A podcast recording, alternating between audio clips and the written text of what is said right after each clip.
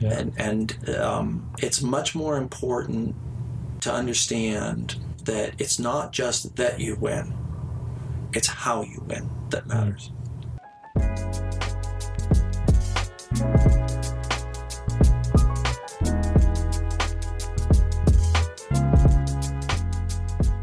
All right, hello everyone. Welcome back to the Voices of Santa Clara podcast. And today we have a very special guest for you all. We're here with President Julie Sullivan.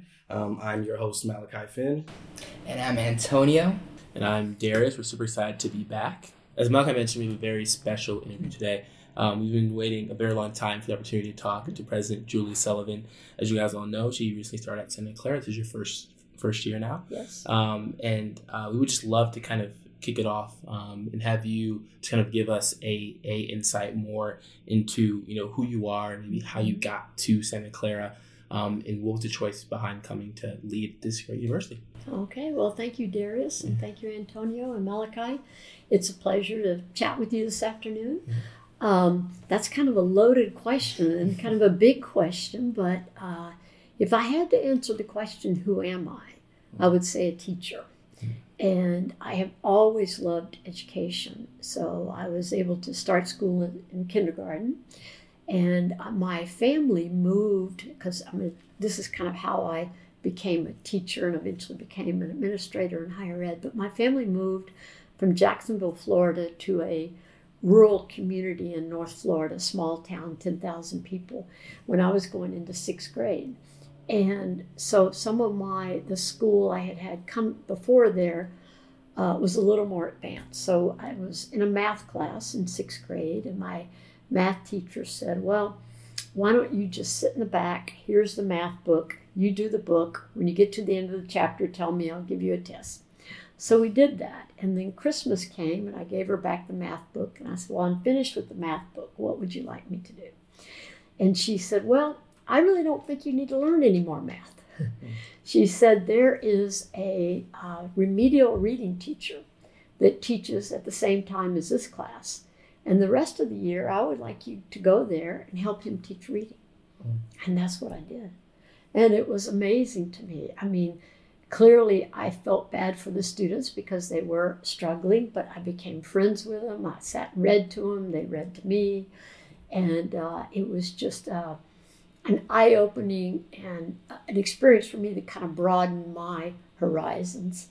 And so then the um, the teacher of that class was going to teach Head Start that summer, and he asked me if I would come help him teach Head Start, and so I did. And I kind of and I loved it, and I kind of forgot about my love of teaching as I was going through high school. But I finished high school after 11th grade because this I was still in that small town and it wasn't a college prep high school. So I had taken all the courses by the end of 11th grade. And they said, okay, you have to go to college. And I was like, oh my goodness. so I didn't have any idea what to major in, none whatsoever. All I knew is that people with good grades tended to be physicians or lawyers. And Yeah. I happened to be really more, have more of an affinity for math and science. So I said, well, I'll do pre med. Mm-hmm. So I went to University of Florida as a pre med major to become a physician, and I took two years of chemistry, physics, zoology. Uh, I was finally in organic chemistry, which is a lot of labs, and I said, I'm not good with my hands. I mean, I can barely sew a button on, much less do all this lab work. And I thought, I don't think I'm going to be a very good physician.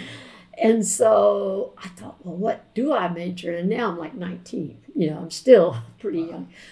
And so I went over to the business school because my family were primarily small business owners. And I still had this aptitude for math. So I thought, well, finance or accounting. And then the only career advice my father had ever given me before I started college, and I'm a first generation college student, was I don't care what you major in as long as you have a job when you finish. Mm-hmm. So I said, well, all these accounting students get jobs. They get jobs even before they finish. so I majored in accounting.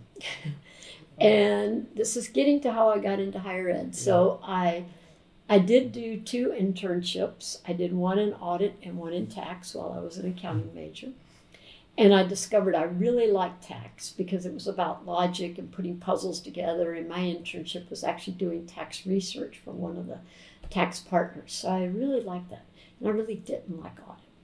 So I finished my undergraduate and I was interviewing with all of the big international firms, which were the big eight then. They're like the big four now. Um, and I said, I want to go directly into tax. And they said, Well, you can't do that unless you have uh, a JD, unless you're coming from law school, or you have a master's in tax. I said, Well, then that's fine. I'll stay and get a master's in tax. So I did.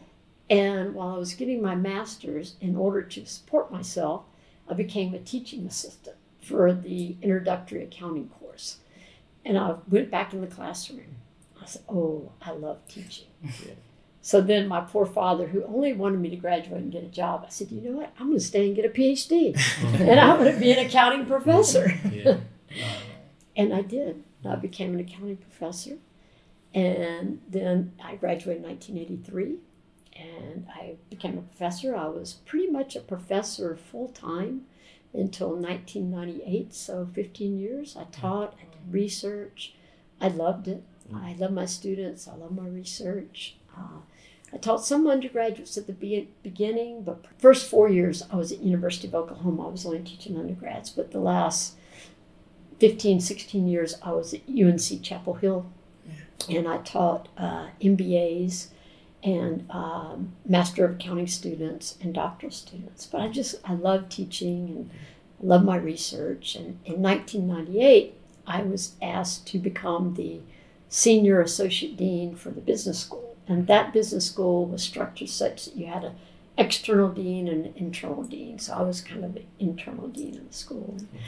And I discovered, you know, I really like this because learning and growing is what I'm all about. You'll see that theme. And I thought, you know, I used to just know my faculty members in accounting, but now I know the faculty members all across the business school, whether it's entrepreneurship or management or strategy or finance or marketing. And so I really loved that. And I discovered I had a enjoyment of working with people and enjoyed administration. And that's kind of how I went into higher ed administration. And then I became a provost and a president at two Mhm. places. But I, I so I, the one thing to end the story with. So since I started kindergarten at age five, I have been in school or at a university my entire life. Mhm. My entire life has revolved around the academic calendar since I was five years old. And I'm not going to tell you my age now, but let's just say there's several decades between five and today. what is Uh, it about teaching? Because it, it, it Yeah. seems like the theme you mentioned is the love and the joy for teaching. Yeah. You mentioned being an accounting major and wanting to go into industry to get you know a secure job Mhm. and making the shift to to teaching. Is it the students, the environment, Mhm. like wanting to learn a lot? What is it that kind of makes you passionate excited about teaching? That's a great question, Darius. So I think it's two things. You know, I mentioned before my love for logic and puzzles. I really like to take complex material Mm. And, and break it down into a framework where I can explain it to others. And so I really enjoy that. And then I really enjoy the personal interaction with students. Students keep you young. Just think, I mean, I get exposed to every new generation, uh, and it's about that learning and growing. And I do think teaching is both ways. I do think professors, we learn from our students as well.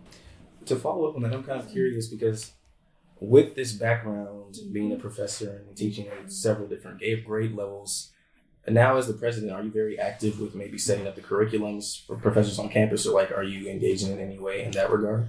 No, uh, and, and I shouldn't be. Really, that is the faculty's job, Mhm. and it's their responsibility. It's also, um, it's not appropriate for me to interfere. I mean, it would be if a faculty member wanted to talk to me about their teaching, I would be delighted to do that.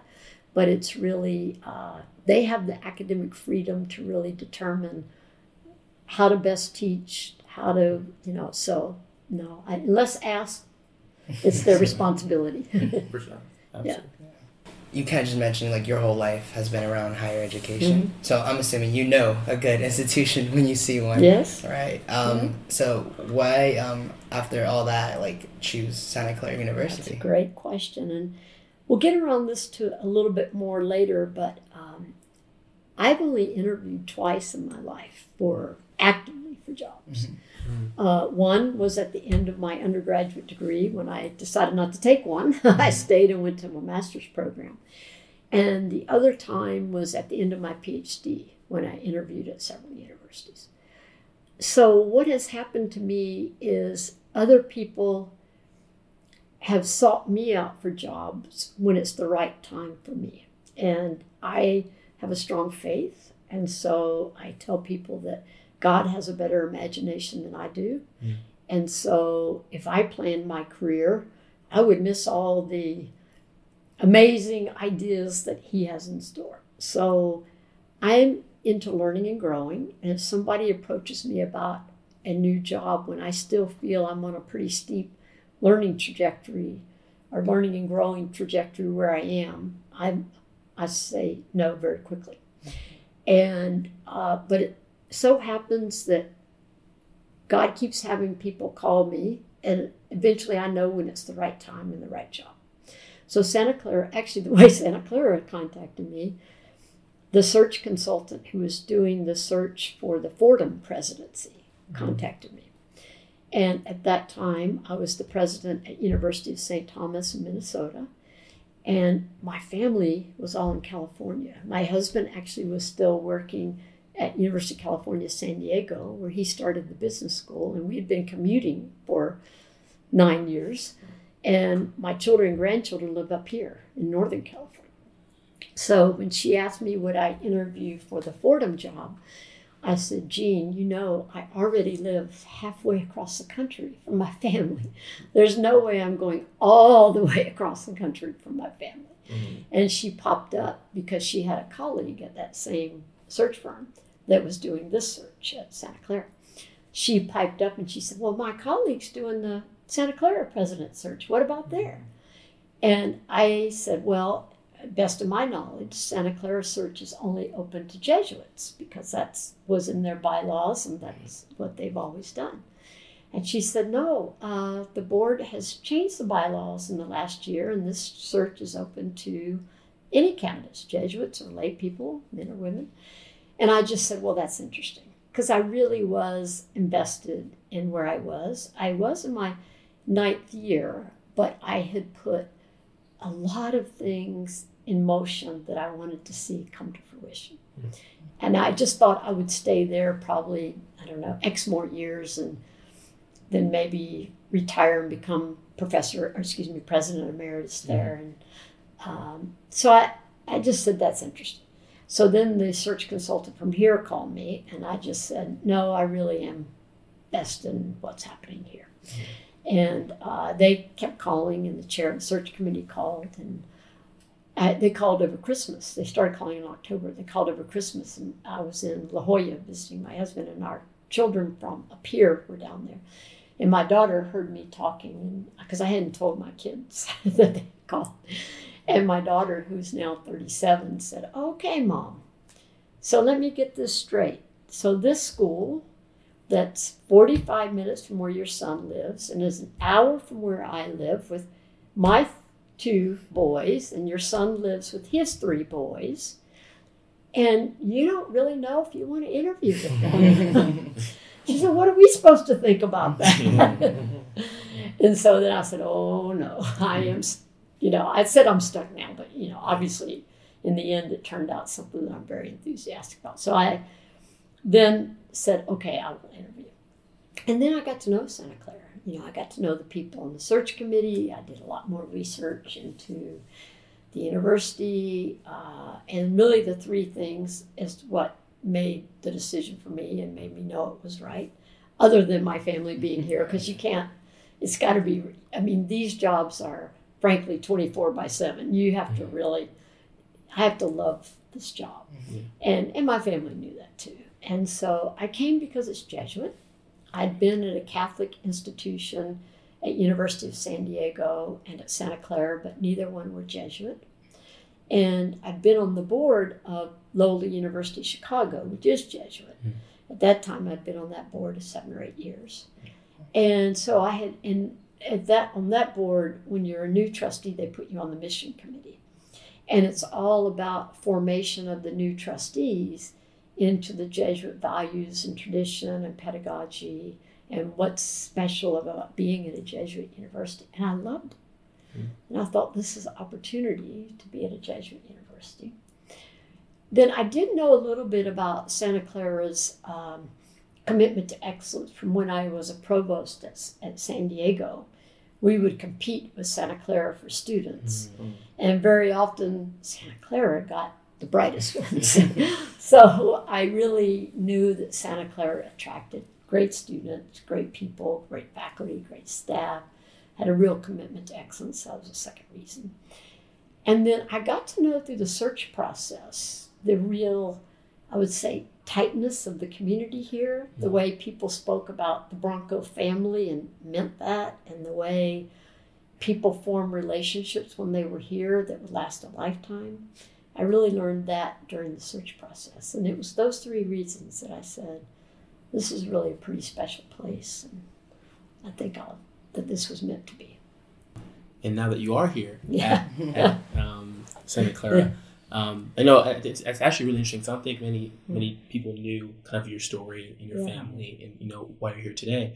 Mhm. And then when you came to Santa Clara and you got a chance to know the students, faculty, and staff, um, what are some of the things that have come to mind to you now over the last few months in terms of plans of action or things that you're really curious to do or things that you want to do to make an impact at what is and you know we like to see is really growing Right. university like nationally and you Right. know um, through the you know the different schools kind of like you know what's your plan of action for Well, we are just starting the strategic plan, and I learned a long time ago my favorite phrase is that a, a president's dreams are only fantasies if Mhm. no one else shares them. so I know that I can't just dream about the future and what I would like to see because I can't make it happen. Mm. I mean, I have to have faculty and staff and students that are all behind it to make it happen. So the types of things I think about and that we're talking about in the strategic planning process. Uh, we do want to continue to strengthen our reputation, not just nationally but globally. Mm. Uh, we would like to augment our global programs in terms of attracting more international students and undergrad and graduate programs. Uh, and we would like to have a greater percentage of our own students having meaningful experiences abroad. Right now, it's about a third of our undergraduate students, and I think it should be almost double that. Mhm. Uh, so, growing our reputation, our right now at the undergraduate level, about half of our students come from California, and about half come from everywhere else. And for the incoming class for this fall, at least for the admitted students now, obviously we don't know who's coming yet. Uh, it is true that of our admitted students, about half are California, and but the other half represent all 50, uh, well, all 49 other states and the District of Columbia, and 66 countries. Wow. So, so I think that's an opportunity. Uh, the other opportunity is, I do think, continuing to diversify not only our student community but our faculty and staff. I think that if we're preparing our students to go out into a global workplace, they need to be learning in a community that's diverse with people from different ideas, different experiences, different places, uh, because we have to prepare them to go into the world that is that. And so I think we, we would like to be more diverse as a community. Uh, we're particularly looking because about half of our undergraduates do come from California and the uh, growth in the Latinx population here. We are looking at uh, the possibility of being designated as a Hispanic serving institution. And right now, we're considered an emerging Hispanic serving institution because about 18 to 19 percent of our students uh, are Hispanic or Latinx, and we'd have to get up to approximately 25 percent to be designated Hispanic serving. That would take several years, but what's more important than getting to a certain threshold is that you have to demonstrate that you're building community for your various student groups. Mhm. and and that there's a sense of belonging for those groups. And so i think that's an important goal. Then i think we have to think about our academic programs Mm. and where there are opportunities for new programs. And i like to think about uh, where are there societal and workforce needs that Santa Clara has strengths and uh, you know could be a bigger player in. One that we think about is in the health sciences area. Uh, we have strong public health. We have strong neuroscience. We have strong bioengineering. Uh, but there are lots of disciplines in the health sciences that we could perhaps play a bigger role. Some might be combining some of those disciplines. Um, nursing will always be a huge and growing field. Uh, I don't know if we'll go into something like that, but I think thinking about the healthcare space and where there's opportunity, because that is 20% of our GDP in our country.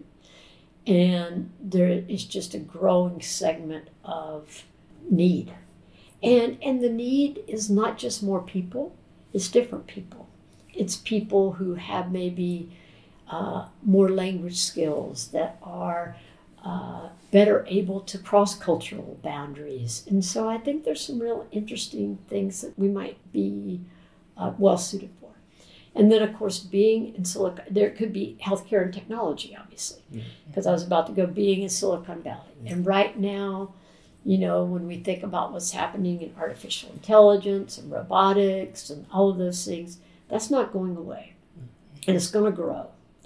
And I want the leaders in the technology space to be from Santa Clara because I want them to have had the type of education that we provide where you have that that Jesuit moral and ethical framework, you have a liberal arts foundation that you can combine with your business skills or your engineering skills or whatever your technology skills are. Uh, because I think those are the leaders that are going to be making the best decisions for society. So I'd like to see some things uh, there. Uh, I do think we have uh, a relatively uh, new set of deans. If you look at engineering, business, um, and College of Arts and Sciences, I think maybe the longest term serving dean is four years at the end of this year. That would be engineering, but I think arts and sciences and business would be two or three. I'm not sure. And uh, and then and then we have uh, Sabrina Zirkel with ECP, uh, Education Counseling Psychology. We have uh, Michael Kaufman in Law, who's relatively new, and they're all good and they're all interested in working together and exploring those spaces between our disciplines uh, for new programs. And then at the graduate level, I think um, there's a lot of opportunity for growth because of, of having hybrid programs, maybe even all online, but certainly hybrid programs. For example, we're just starting a hybrid part time JD this fall uh, in the law school. So um, I don't know. I see a lot of opportunity. I think the undergraduate population, we're just getting to 6,000. I don't know if we want to grow or not. It'd have to be really intentional because we want to keep our quality, we want to keep our diversity, we want to, and we'd have to build probably a new dorm and a new food. Yeah. But but we could think about it. I think you could still have the culture and the ethos of Santa Clara, and have as many as eight thousand undergraduates. You couldn't have mm-hmm. fifteen thousand. You know, there's a limit to our size and still being true to ourselves. But mm-hmm. I don't think we've hit that limit if we want to consider that. And you mentioned a lot about some career paths. And you Yeah. mentioned about great deans and great Mm-hmm. leaders there. Mhm. Um, I'm curious, like maybe why is now the best time for Santa Clara Yeah, that's to a grow great. in those areas? And, you great and, question. like, how do you think about getting the right people in the right places and Mhm. employers and all that stuff? Yeah. Because we're, we're the Jesuit University in Silicon Valley. And when you think about, uh, I talk about this a lot, when you think about what the world needs right now, innovation is driving the world. Uh, but you can't have innovation without values, without people who are people for others, who do know how to ask the ethical questions. Um, and so I think our our kind of secret sauce has never been more valuable. And people, what, whether they're going to be an engineer or, you know, develop chips, or they're going to be a business person, or they're going to be marketing or finance, they want to go where there's excitement and where there's innovation. Um, and so we're in that excitement innovation, but we are providing something that I think the world needs more than ever. And we're growing on a great legacy. You know, I think any president knows that you're you're you're building on what other people did before you. And hmm. so other people got us to this point where we're being nationally recognized. Yeah. But it's relatively recent in some sense. Mm-hmm. And so we have the opportunity to grow on that now and build on that. Well, yeah, one question I have because you mentioned it's kind of in that same vein of building upon things that you've done in the past Yeah. to really get to this point forward. So I'm curious. You mentioned all of your experiences, such as being a senior associate dean at UNC, um, and other experiences in your career. So how have all of these positions you've had and leadership opportunities really culminated? How you want to approach Santa Clara at this point? Like, what are some of the lessons you've learned Yeah. that you want to apply now?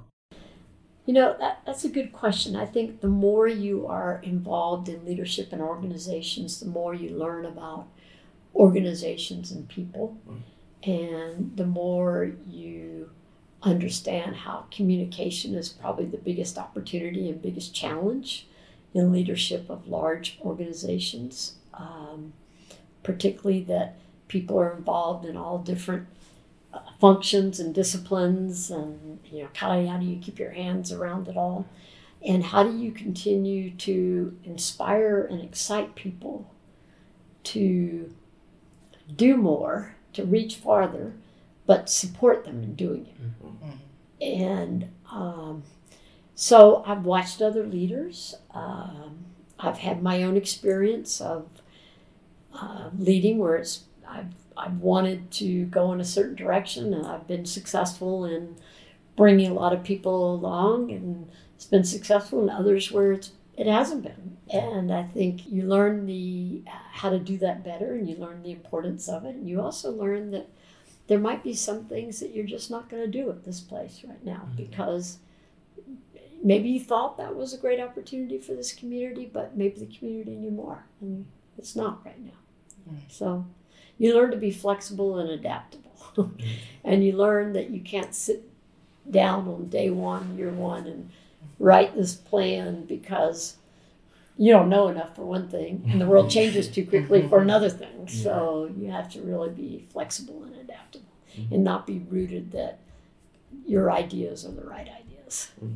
Absolutely. Yep. Um, and then on that notion as well, when it comes to the role of a president, Yeah. I know a lot of students are kind of curious. Um, you know, like what does that what does that look like in terms of like you know interacting with students or Mhm. professors? I know there's a board and there's a lot of different boards. Mhm. So could you help us better understand like how is a place like Santa Clara run and kind of you know where do you sit in that? Yeah, no, that's a great question. And so I report to the board, the Board of Trustees, and I'm accountable to them. They hire me, they fire me, they evaluate me, they, you know, decide what to pay me. Um, but I also uh, serve this community. I serve the faculty, the staff, the students, the alumni. And um, I think internally, someone said this to me. Um, it's kind of like being a mayor of a small city. I mean, you're here to care for the people that are here, and you're here to create a vision of making this a better place, but you're also here to make it a better place for your community and to care for that community.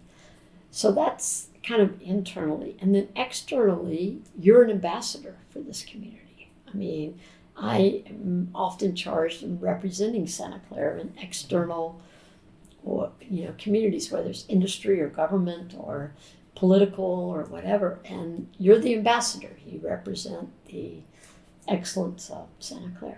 So I guess kind of Mm. on that note, and you kind of mentioned it a lot already, but like, what would you define this term of presidency? Like, what would uh, a success look like? Um, and like, hopefully, when you leave, um, Yeah. which we don't, we hope you don't. It's yeah. But uh, what, what you know, what would you like to have been your legacy or like have been changed? You know, my benchmark for leadership positions like this, and this is going to be uh, not specific, but I'll try to give you a little bit more detail. And I think it's true for any leader that you leave your organization sustainably better off. So you've made it better off on some dimensions, but you've done it in a way that it's going to last beyond your term. So you have to leave it sustainably better off. Now, what that might mean could be a lot of different things. You know, we talked about some of the things that I ideas I have about Mhm. growth and composition, but like at St. Thomas, some of the things they would say uh, is that we started a nursing school there, we started a college of health there, we started a two year program to really, um, they didn't have a really strong uh, community college system there.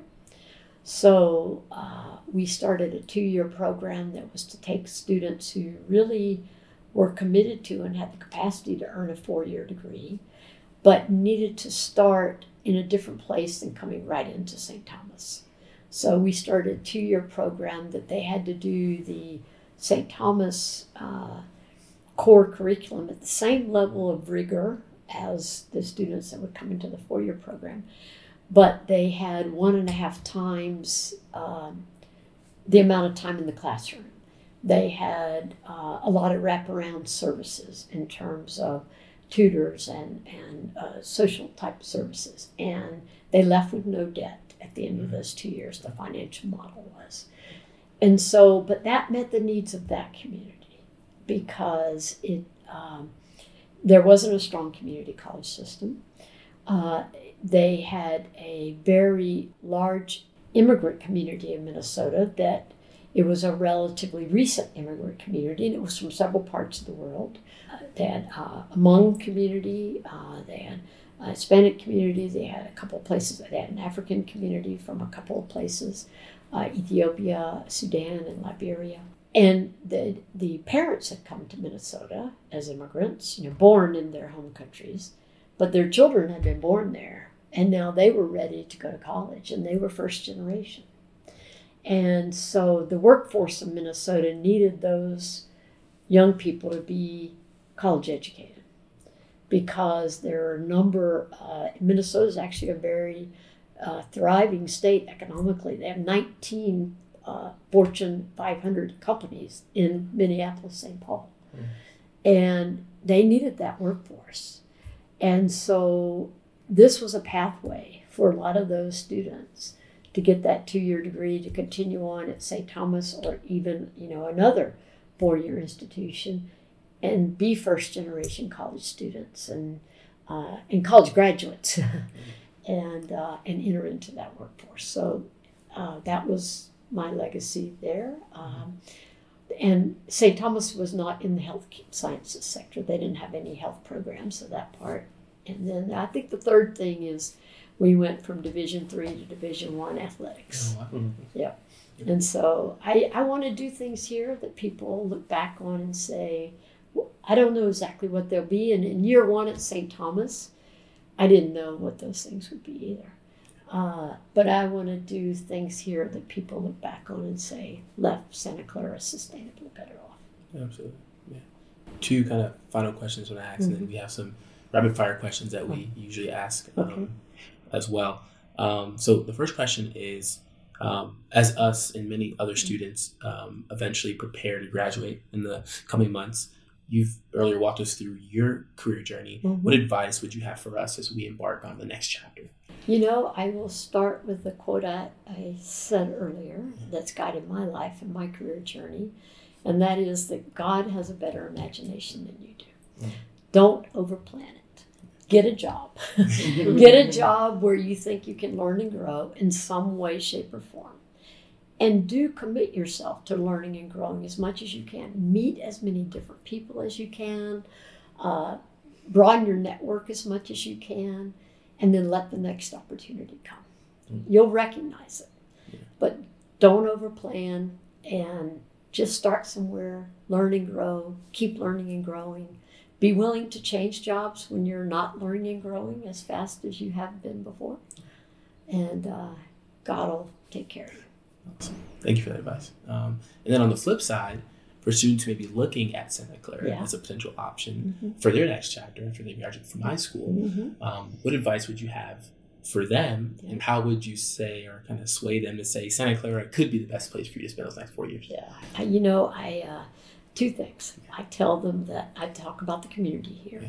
how they will come here and they will make lifelong relationships, whether that's with their their peers, with their faculty, with their staff. I tell the story so you know I went to University of Florida undergrad, a very large institution. My father owned a, a car dealership in that small town, Live Oak, Florida. He traded a used car for a used mobile home. He put it in Gainesville, Florida. He told my brother and me we would live there and go to University of Florida. At this point in my life, I don't am not in contact. I don't know a single person that I met as an undergrad. That is not true for our students at Santa Clara. Yeah. Ever. You will make lifelong friends, mentors, relationships here. Your faculty will know you, you'll know them, and you'll be in classes that are of a size that you'll participate. It'll be, you know, you you don't go sit in the back row and kind of. I, I mean, I was in classes of 500 people, uh, and you you don't do that here. And you kind of chart your own destiny here. I love the way our students here combine different majors and minors, uh, and I think. Uh, you can put things together based on your own interests that can actually lead to careers that don't even exist now. And uh, I think that's really special here. Great. I know a lot of kids after hearing that are going to want to come to Santa Clara. I hope so. Yeah, The weather's not bad either. That's it's true. a pretty Right. beautiful Palm place. trees and- Yeah. That's nice. That's nice Yeah. foliage. Yeah. Should we into some rap- rapid fire questions? Yeah, well, I'll kick off with one. Um, so, one of the questions that we've asked for a while now is we ask all our guests if you had a Saturday to do anything you like, what would be the ideal occasion or setting or even experience that you would cultivate for yourself and your family um, to just really enjoy your free time? So I love the water. I mm-hmm. particularly love the beach. That might be growing up in Florida. And during the first 12 years of my life when we lived in Jacksonville, every weekend we either, there's a big river in Jacksonville and there's a beautiful beach. We either were on that river in a boat or we were at the beach. Mm-hmm. And so I just love being near water. I love to sit on the beach, have my feet in the sand. I love to listen to the waves. I like to get in the water.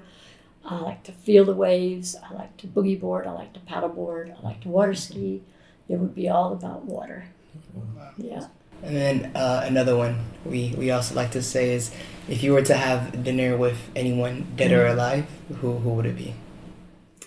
Yeah, a lot of people ask that question. And I, Yeah. I still don't have a really good answer. Um, uh, it might be uh, my grandmother on my mother's side. Mm. And the reason is she died well before I was born. She actually died when my mom was around 14. And but I know she had a real impact on my mother because my mother still talks about her. And uh, it might be her since I, I uh, my mother is a very special person to me. She actually did, did not have a career, but she is a person that taught our family how to love and how to be a family. And uh, and I think her mother taught her that. That'll probably would be that. Yeah. I see um, a lot of books in the bookshelves Yeah. around. So Mhm. if you could maybe read one book again for the rest of your Mm. life, which book would it be and why? I like Jim Collins's books about Yeah. Built to Last. Um I like the book uh, Being Mortal. Mm-hmm. That it's about uh, taking control of your own uh, death and accepting it. Um, uh, I like the book called Cutting Stone by Ethiopian Doctor. Mhm. uh, that was about his ex- true story, his life there. Uh, I read leadership. I read books. That's kind of the Jim Collins. I read a lot of books about innovation and entrepreneurship, Mhm. and particularly social entrepreneurship. Mhm. I really enjoyed uh, Tom Friedman, like The World is Flat. I enjoyed uh, C.K. Prahalad, The Fortune at the Bottom of the Pyramid, Mhm.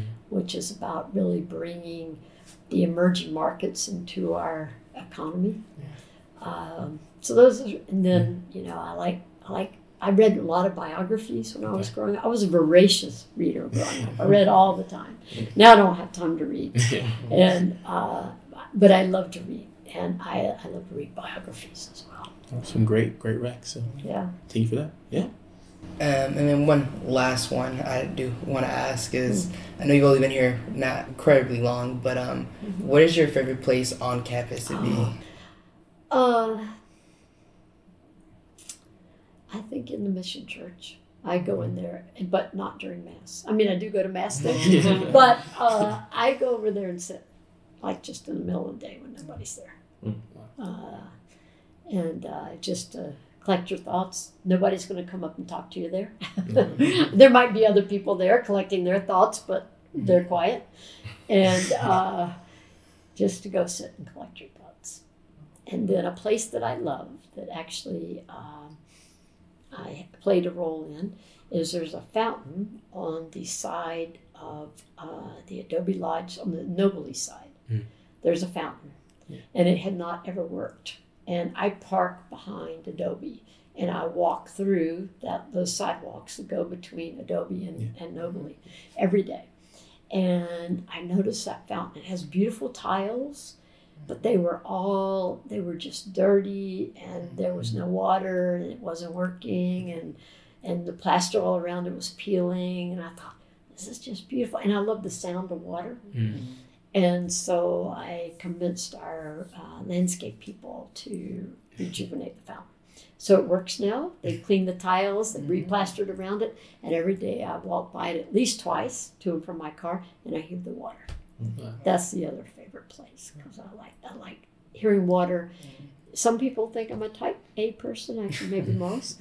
But uh, when I'm near water, I like it's like I decompress immediately. Mhm.